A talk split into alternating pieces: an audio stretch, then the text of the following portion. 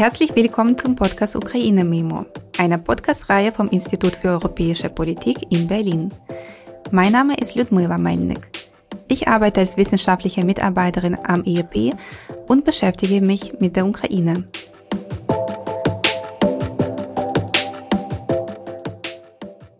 Wir befinden uns im fünften Monat seit Beginn der breit angelegten russischen Invasion in der Ukraine. In dieser Episode von Ukraine Memo sprechen wir über den Umgang mit dieser anhaltenden Belastung auf persönlicher und auf gesellschaftlicher Ebene. Außerdem gehen wir im Gespräch auf folgende Punkte ein.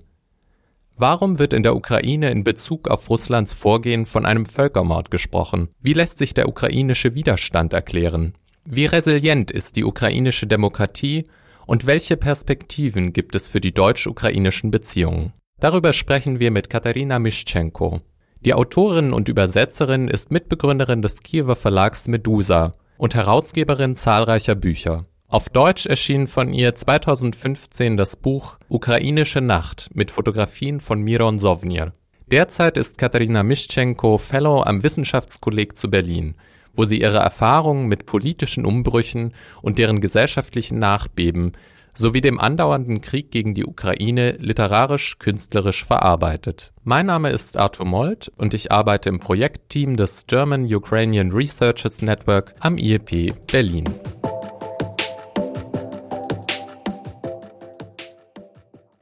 Katharina, herzlich willkommen in unserem Studio hier in Berlin. Schön, dass du da bist und dass ich mit dir heute sprechen kann. Hallo, danke für die Einladung. Ich kenne dich schon seit vielen Jahren. Ich weiß, dass du dich sehr gut sowohl mit der ukrainischen Gesellschaft als auch mit der deutschen Gesellschaft auskennst. Und heute möchte ich mit dir über die Folgen des ähm, breit angelegten Angriffs Russlands auf die Ukraine sprechen oder wie du einmal sagtest, äh, über den archaischen Krieg, der nun im 21. Jahrhundert äh, geführt wird. Und darüber möchte ich mit dir reflektieren. Was hat sich nun seit dem 24. Februar für uns persönlich verändert, aber auch für die Ukraine und Deutschland? Und daher ist meine erste Frage eher persönlich. Soweit ich weiß, hast du sehr lange gezögert, nach Deutschland zu kommen, obwohl du sehr viele Einladungen äh, bekommen hast. Und du sagtest, keiner will zu einem Flüchtling werden. Was war für dich der Punkt, wo du dachtest, Leider ist es an der Zeit auszureisen und die Ukraine wahrscheinlich temporär zu verlassen. Ich glaube, in dem Moment, wo es klar war, es geht nicht um einen kurzfristigen Krieg, da habe ich mir schon Fragen gestellt, wie es weitergeht. Und es gibt, glaube ich, ähm, bei allen, nun glaube ich, ist es ein bisschen anders geworden, aber damals wollten sehr viele, ich auch, nicht glauben, dass das überhaupt passiert ist. Ich glaube, viele haben das für sich blockiert und äh, wollten einfach in ihr normales Leben zurück. Und ich wollte auch keine wichtigen Schritte unternehmen, äh, um mich äh, von meiner Vergangenheit, von meinem Leben zu entfernen. Ich bin stehen geblieben und habe abgewartet, wie es weitergeht. Aber nach einem Monat äh, war mir klar, dass es äh, so nicht geht. Man muss etwas unternehmen und äh, vor allem für meinen Sohn, der hat äh, eine Struktur gebraucht, äh, Versorgung und äh, ich konnte nicht einfach in der Wohnung bleiben, nur mit meinen Sachen beschäftigen. Ich musste für ihn auch etwas organisieren. Und damals war es schwierig. Wir waren in der Westukraine und da waren auch die Kindergärten zu und alle waren in dieser Starre und niemand wusste, wie es weitergeht. Und dann dachte ich, okay, wenn es noch um paar Monate geht, dann ist es vielleicht besser für das Kind äh, irgendwo anders zu sein, in einem sicheren Ort, wo es auch weniger Ängste gibt, äh, auch bei uns Erwachsenen. Denn emotional war das auch nicht einfach zu bleiben. Äh, es ist jetzt eine andere emotionale Schwierigkeit, äh, so weit äh, von der Heimat zu sein und hier zu sein. Aber ich denke, grundsätzlich für das Kind ist es besser. Der Kleine ist übrigens auch hier bei uns hier im Studio. Das ist auch diese sehr ungewöhnliche Situation. Und in einem Interview sagtest du, dass es für dich neu ist, alleinerziehend zu sein.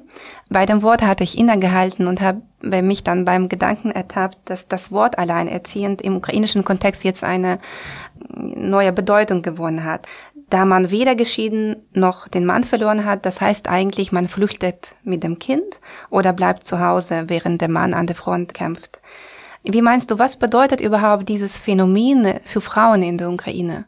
Ich glaube, wir haben hier zu tun wirklich mit einem soziologisch interessanten, ich formuliere das so, Phänomen, äh, denn die meisten geflüchteten Menschen aus der Ukraine sind ja Frauen und sehr viele mit Kindern oder anderen Angehörigen, die pflegebedürftig sind oder irgendwie sorgebedürftig. Und äh, da übernehmen plötzlich die Frauen äh, sehr viele Rollen auf einmal. Sie müssen in einem äh, neuen Land äh, ihr Leben organisieren. Sie müssen sich die ganze Zeit auch um die Kinder kümmern und die Familie sind äh, zerrissen und so sind sehr viele. Ich glaube, 50 Prozent aller ukrainischen Familien sind im Moment nicht zusammen.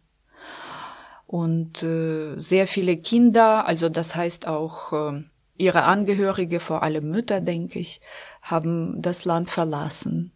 Das ist äh, wirklich etwas, was wir beobachten, was wir feststellen können, aber ähm, ich bin jetzt auch gespannt auf äh, irgendwelche Studien oder sozialwissenschaftliche Beobachtungen, was das bedeutet. Und wir sind ja noch im Krieg, wir sind im Prozess. Es ist schwer zu beurteilen, welche Folgen das hat. Es gibt auch, glaube ich, auf einer ganz einfachen alltäglichen Ebene schon äh, Folgen, wenn sich die Familienangehörige monatelang nicht gesehen haben. Was heißt das für ihre Zukunft, für ihr zukünftiges Zusammenleben? In dem Fall, wo alle am Leben sind, ja, äh, am Ende. Also das, äh, das ist eine der dramatischen Konsequenzen des Krieges, wo wir noch nicht wirklich genau wissen, wie das aussehen wird. Das ist eine der Folgen des Krieges, die wir jetzt beobachten.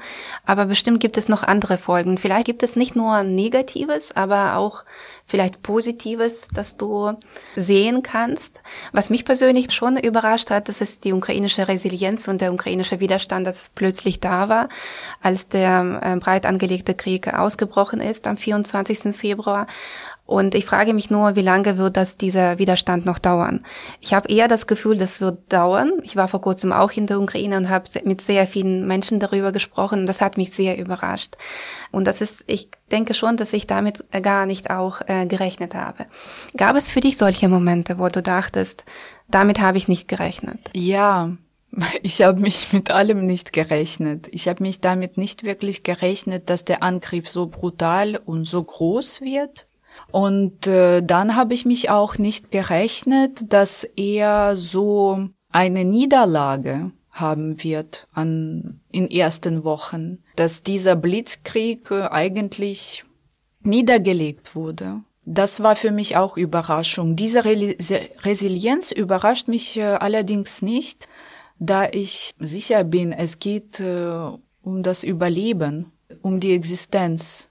Es ist äh, natürlich spielen da ideologische, politische Aspekte eine Rolle, kulturelle auch. Aber grundsätzlich geht es darum, äh, zu überleben. Und äh, es ist ziemlich klar, ich glaube, das war auch vor dem Krieg klar, dass für Kreml oder für ähm, den russischen Staat die Existenz der Ukraine störend ist. Also das ist etwas, das ist der Grund, warum wir angegriffen wurden.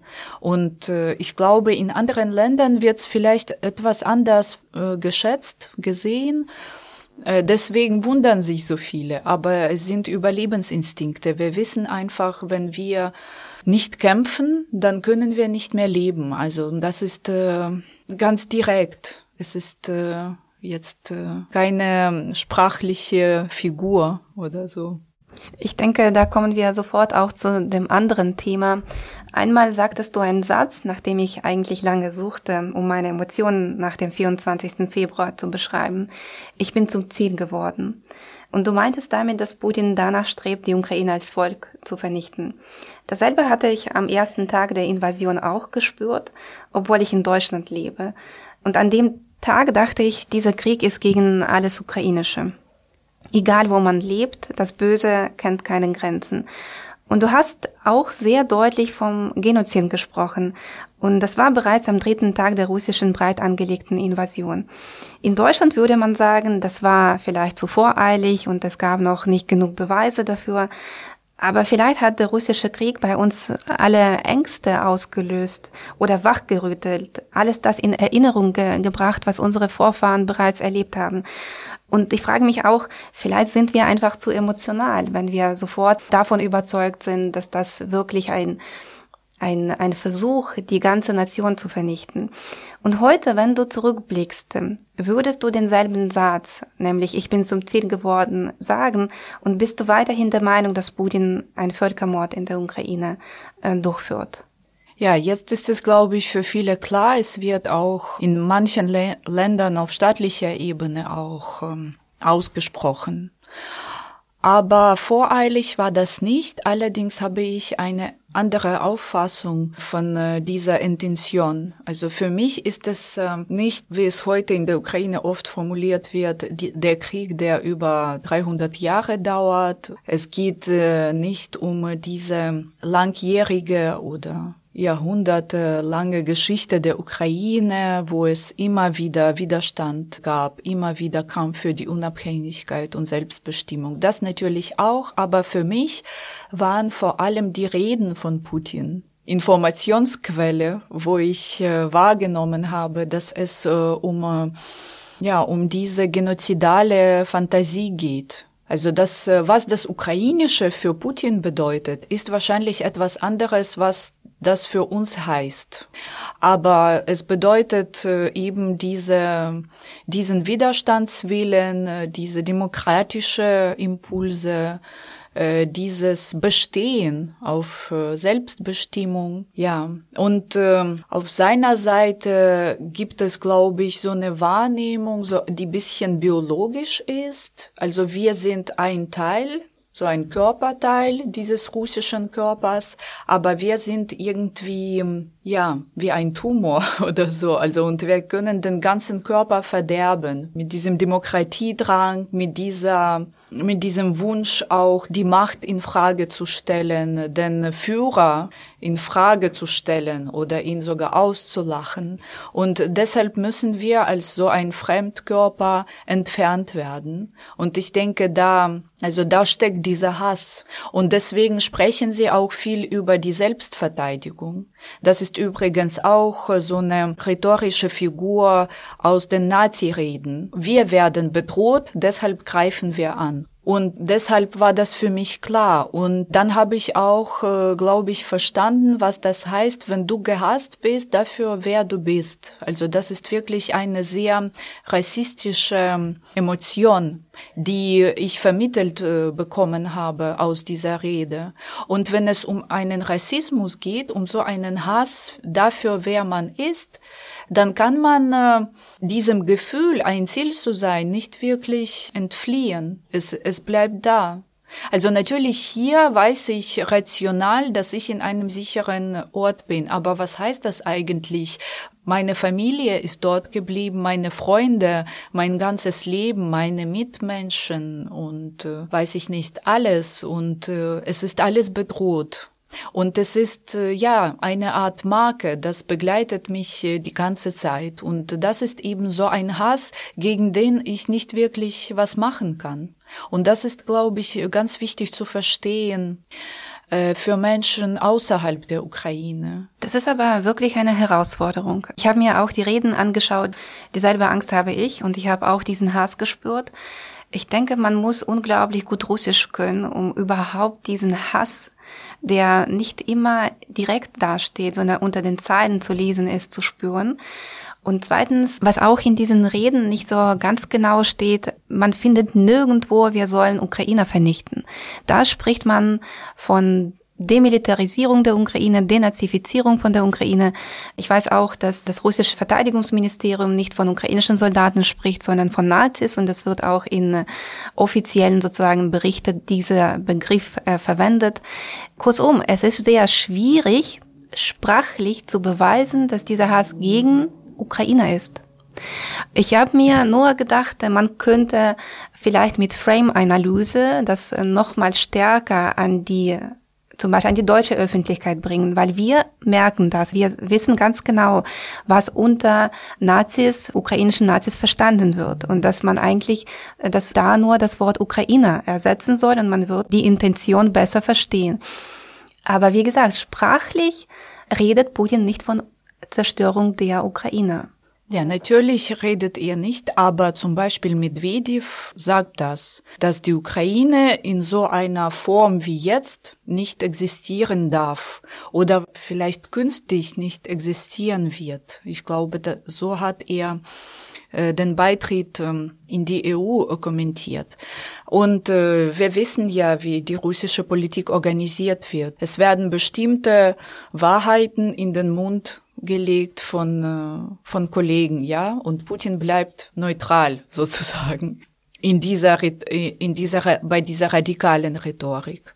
Ja, und äh, ich denke, dass unsere äh, Politiker das auch richtig angemerkt haben, was für Kreml heute Nazis sind. Also Nazis sind äh, Ukrainer, die anders sind als Russen. Und wenn sie anders sind, dann sind sie Nazis. Und das ist ähm, so ein bisschen, glaube ich, wie grundsätzlich in unserer postsowjetischen Erinnerungspolitik, wo als Faschisten alle beschimpft wurden. Eigentlich war das ein Schimpfwort und es gab nie eine richtige antifaschistische Reflexion, was überhaupt hinter dieser Ideologie steckt. Deswegen ist diese Ideologie jetzt so omnipräsent auch im russischen Diskurs.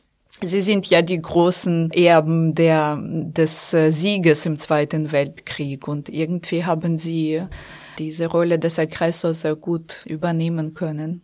Hast du das Gefühl, dass, äh, wie du das formuliert hast, diese genozidale Fantasien, die so omnipräsent sind auch in Putins Reden, dass sie auch hier in Deutschland verstanden werden?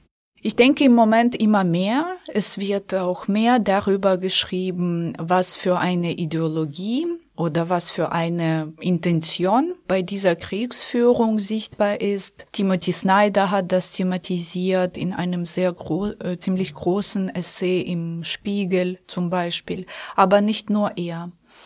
Ja, und man sieht das ja auch äh, an diesen äh, drei Monaten des Krieges. Und ich glaube, dass es äh, wahrscheinlich nicht äh, so richtig ist zu sagen, diese Vernichtung der Städte, Tötung von Zivilisten, dass das Instrument des äh, Kriegsführung ist. Für mich ist das Ziel der Kriegsführung eigentlich. Also das kann man natürlich so nicht artikulieren. Also die Russen werden nie sagen, das war unser Ziel. Sie sagen, ihr seid schuld.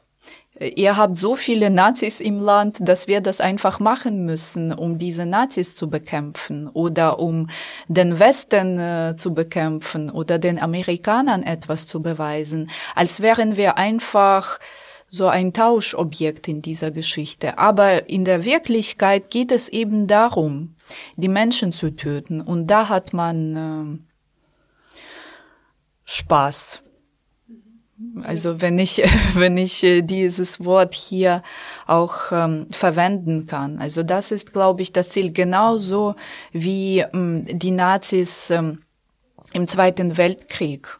Also es war das Ziel, die Juden zu vernichten nicht äh, etwas anderes. Etwas anderes war ein Versuch, das verbal zu rhetorisch zu begründen. Aber eigentlich war das das Ziel. In deutschen Diskussionen höre ich sehr oft so eine gewisse Hoffnung, dass wenn Putin nicht mehr an der Macht ist, dann kann man wiederum mit Russland äh, gute Beziehungen pflegen und die Zusammenarbeit ausbauen. Gleichzeitig frage ich mich, wenn es um eine Ideologie geht, ja, dann wird diese Ideologie, die so gegen ein Volk gerichtet ist, nicht einfach mit einer Person verschwinden. Welche Verantwortung trägt hier überhaupt die russische Gesellschaft und was kann auch der Westen dagegen machen? Ich pflege natürlich auch diese Hoffnung, die ich gleichzeitig ziemlich vorzeitig finde. Denn wir wissen ja noch nicht, äh, unter welchen Bedingungen Putin seine Macht verliert und wie diese Machtübergabe, ja, oder Übernahme in Russland äh, stattfindet. Deshalb ist es schwer äh, zu sagen, was von dieser Ideologie bleibt ob äh, danach eine tiefe Krise in Russland passiert, die, was auch heißen wird, dass äh, die Politik in Frage gestellt werden muss, dass alles äh, wieder aufgebaut werden soll, schon mit anderen äh, Grundsätzen. Und bei der Gesellschaft bin ich auch nicht äh, ganz sicher, was mit ihr passiert. Also die Menschen sind äh, bestimmt eingeschüchtert äh, bestimmt ziehen sie es vor, Propaganda zu glauben, als äh, sie in Frage zu stellen und nach eigener Verantwortung zu fragen. Ja, wie auch russische Soziologen gesagt haben, Propaganda dient vor allem nicht der Überzeugung, dass bestimmte Fakten falsch sind und, und bestimmte richtig, sondern dass die Regierung sich um alles kümmert und ich muss mich nicht einmischen. Also die machen das und ich muss außerhalb bleiben. Also das ist die Idee, diese Entmächtigung der Menschen. Und ich weiß nicht, inwieweit diese Entmächtigung jetzt ähm, verwurzelt ist. Äh, die Versuche, Widerstand zu leisten, gegen den Krieg aufzutreten, die sind ja auch ziemlich unsichtbar. Und das ist auch äh, die harte Arbeit von Sicherheitsdiensten, äh, von, von diesem ganzen Gewaltapparat in Russland, dass diese Menschen eingeschüchtert werden, zum Schweigen gezwungen werden oder nicht äh, öffentlich nicht auftauchen. Und äh, deswegen wissen wir, glaube ich, im Moment nicht alles über russische Gesellschaft und sie selbst weiß nicht sehr viel über sich. Ich frage mich überhaupt, ob die Gesellschaft noch existiert als Struktur oder die Menschen maximal atomisiert sind und äh, ja, isoliert voneinander. Das ist, glaube ich, auch äh, ein Ziel der russischen Politik so eine gesellschaftsfeindliche Politik. Ihre brutale Form sehen wir in der Ukraine, wo einfach alles vernichtet wird, was eine Gesellschaft ausmacht, infrastrukturell und physisch. Aber in Russland sind die Strukturen natürlich auch kaputt. Wie kannst du erklären, dass die Ukraine sich so unterscheidet? Ich würde schon sagen, das ist so ein Vorreiter im postsowjetischen Raum, Vorreiter der Demokratie, wenn wir einfach jetzt die Ukraine mit Russland oder Belarus vergleichen. Wie kannst du so dieses Phänomen erklären? Ich glaube, es war ein langer Prozess. Wir haben vor vielen Jahren schon von unseren äh, Revolutionen, so großen Protestbewegungen profitiert die wahrscheinlich auch kein Zufall waren, sondern eine Folge einer äh, gewissen Diversität, die wir in der Ukraine haben. Nicht nur sprachlich und kulturell, äh, sondern auch politisch. Wir hatten ziemlich starke regionale Eliten, die gegeneinander gekämpft haben. Wir hatten so eine politische Konkurrenz im Land. Und deshalb war immer möglich, sich einen Spielraum äh, zu gewinnen für Gesellschaft, ja, für, für bürgerliche ähm, Proteste oder Bewegungen. Und sie haben sich in der Zwischenzeit organisiert. Es war wirklich ein demokratischer Prozess. Äh, während der äh, Revolution oder während groß, eines großen Protestes gab es immer gute Voraussetzungen für Selbstorganisation. Danach war natürlich nicht viel übrig, aber doch etwas. Irgendwelche Strukturen, irgendwelche Organisationen. Und es gab immer eine Basis, nicht super schön, aber trotzdem gab es sie für die Weiterentwicklung. Und jetzt haben wir eine Zivilgesellschaft, die auch mitbestimmen will und die mitbestimmen kann. Und Das ist, glaube ich, eine der wichtigsten Voraussetzungen für die weitere demokratische Entwicklung. Interessant, weil eigentlich die Diversität wird immer als äh, Schwäche wahrgenommen. Und noch damals hat man sehr oft über den russischsprachigen Osten gesprochen oder über den äh, ukrainischsprachigen Westen. Und man hat da immer versucht, so eine gewisse Spaltung zu finden. Schon hier hast du ganz andere Perspektive mit Blick auf diese Diversität. Ich denke, ich komme langsam auch zu dieser Sichtbarkeit und zu dem Verständnis des Landes. Und ich hatte ähm, sehr oft das Gefühl, dass die Ukraine gar nicht so sichtbar war und wurde über Russland wahrgenommen.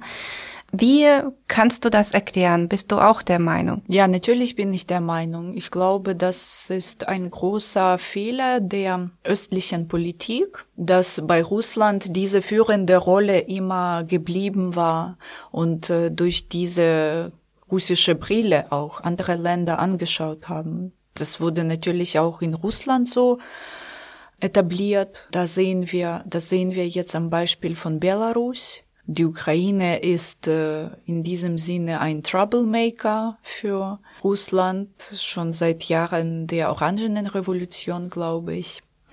Und diese Unsichtbarkeit ist heute auch äh, so dramatisch geworden. Nicht zufällig wird heute über die Kolonisierung der Ukraine gesprochen, über ihre Subjektivierung, über ihre Präsenz auf internationalen politischen Szene, denn so lange waren wir unsichtbar. Und diese Unsichtbarkeit ist auch nicht die Frage, der Wahrnehmung. Es ist auch Frage der Haltung. Man möchte irgendetwas nicht sehen, irgendetwas nicht in Anbetracht ziehen. Wenn es um Probleme mit Russland geht, dann ist es einfacher zu sagen, okay, Russland kommt mit der Ukraine irgendwie selbst klar, da wollen wir uns nicht einmischen, denn es stört dann bei guten äh, Geschäften mit Russland oder so. Und das, das ist eine Position. Also wenn wir etwas nicht sehen, dann ist es kein physischer Prozess. Es ist auch ein äh, kognitiver Prozess. Und in diesem Sinne war die Ukraine natürlich nicht sichtbar. Es gab äh, so eine gewisse Ignoranz, die ganz bewusst war. Aber diese Ignoranz hat dazu geführt, dass äh, irgendwie auch so eine Art politische Blindheit entstanden ist in Bezug äh, darauf, was in postsowjetischen Ländern überhaupt passiert. Und jetzt gibt es so einen brutalen, schrecklichen Krieg, wo wir gar nicht mehr wissen, wie das ähm, weitergeht. Auch für andere Länder, die schon äh, in der Zwischenzeit der EU angehören, NATO-Mitglieder sind und so weiter. Also die Eskalation kann ziemlich groß sein. Und das ist auch ein Ergebnis äh, dieser Blindheit. Meinst du, dass auf Dauer wird es möglich sein, diese Sichtbarkeit zu erhalten? Stellen wir uns vor, der Krieg wird lange dauern. Wird es uns möglich sein, ja, die Ukraine immer auf der Tagesordnung zu haben, aber auch gleichzeitig verschiedene Kooperationsarten zu unterstützen. Ich glaube schon, also diese Sichtbarkeit bleibt. Die Frage ist natürlich, wie sich äh, der Krieg entwickelt oder wie er gestoppt wird. Und da ist, glaube ich, wirklich eine Frage, wie, denn es gibt glaube ich, keine Macht, die das wirklich im Griff hat. Die sagt, jetzt wird's gestoppt und es wird gestoppt. Es hängt jetzt von ganz vielen Faktoren ab, von vielen Akteuren und vielleicht auch von gesellschaftlichen Stimmungen, wenn wir in einer langfristigen Perspektive denken. Und die Kooperationen, denke ich, ja, ist auch schwer zu sagen, je, je nachdem, äh, was, was in, was mit uns in nächsten Monaten passiert. Aber ich denke, es gibt grundsätzlich schon den politischen Willen in vielen Ländern, mitzuarbeiten und ja, die Ukraine wirtschaftlich zu unterstützen und etwas gemeinsam zu tun. Und ich muss auch sagen, dass unsere Regierung sehr hart daran arbeitet dass die Ukraine wirklich integriert wird in globale Prozesse, in äh, multilaterale Kooperationen. Also da bin ich äh, optimistischer als mit äh, diesem Krieg. Du hast auch in vielen Interviews gesagt, dass du äh, nicht immer zufrieden warst, dass Deutschland langsam war oder dass Deutschland nicht immer schnell reagieren konnte. In dem Zusammenhang möchte ich dich eher so fragen, was erwartest du vom Westen, aber eher konkreter von Deutschland? Ja, ich erwarte von Deutschland, dass äh, Deutschland weitermacht im Sinne der Unterstützung der Ukraine, nicht im Sinne der Zögerung. Ich glaube, vieles ist äh, schon in Bewegung gebracht und äh, es gibt sehr viele Ebenen, auf denen Deutschland heute mit der Ukraine verbunden ist. es wird viel über Waffen gesprochen und da glaube ich wird, hoffe ich, wird äh, einiges passieren. Aber es gibt noch äh, wirtschaftliche Kooperation und die könnte auch intensiver sein. Und es gibt auch eine humanitäre Unterstützung, denn sehr viele Ukrainerinnen und Ukrainer wurden hier jetzt aufgenommen und das ist auch äh, eine große Unterstützung für ukrainische Gesellschaft. Äh, dadurch, glaube ich, werden sich auch äh, kulturelle Kontakte intensivieren. Also wenn der Krieg zu Ende ist, sehe ich viele Perspektiven. Die Frage ist nur, dass alle Partner, alle Länder jetzt dazu beitragen, dass er so schnell wie möglich äh, gestoppt wird. Wir nähern uns schon zum Ende und ich wollte dich noch mal fragen mit Blick auf die deutsch-ukrainische Beziehungen. Du kennst einfach Deutschland sehr gut, aber auch die Ukraine und du hast auch gesehen, wie sich die Beziehungen entwickelt haben. Ich äh, wage doch zu fragen, wie sehen für dich ideale deutsch-ukrainische Beziehungen aus? Ideal sind die Beziehungen, wo es keine russische Brille mehr gibt, wenn man die Ukraine anschaut und äh, ja, eine vielleicht äh, wäre eine gute Basis dafür diese alliierten Beziehung bei diesem großen Krieg. Also dass Deutschland nicht nur ein unterstützendes Land wird, sondern wirklich ein alliiertes Land in diesem Kampf äh, gegen, gegen den russischen Vernichtungskrieg. Und das könnte schon eine gute gemeinsame Vergangenheit sein, und äh, auch eine hoffentlich schöne Zukunft. Ja, Katharina, einen herzlichen Dank für deine Reflexion und für das Gespräch. Danke dir.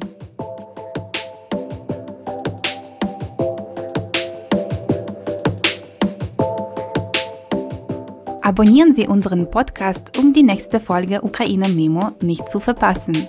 Bis zum nächsten Mal. Do pobaczenia.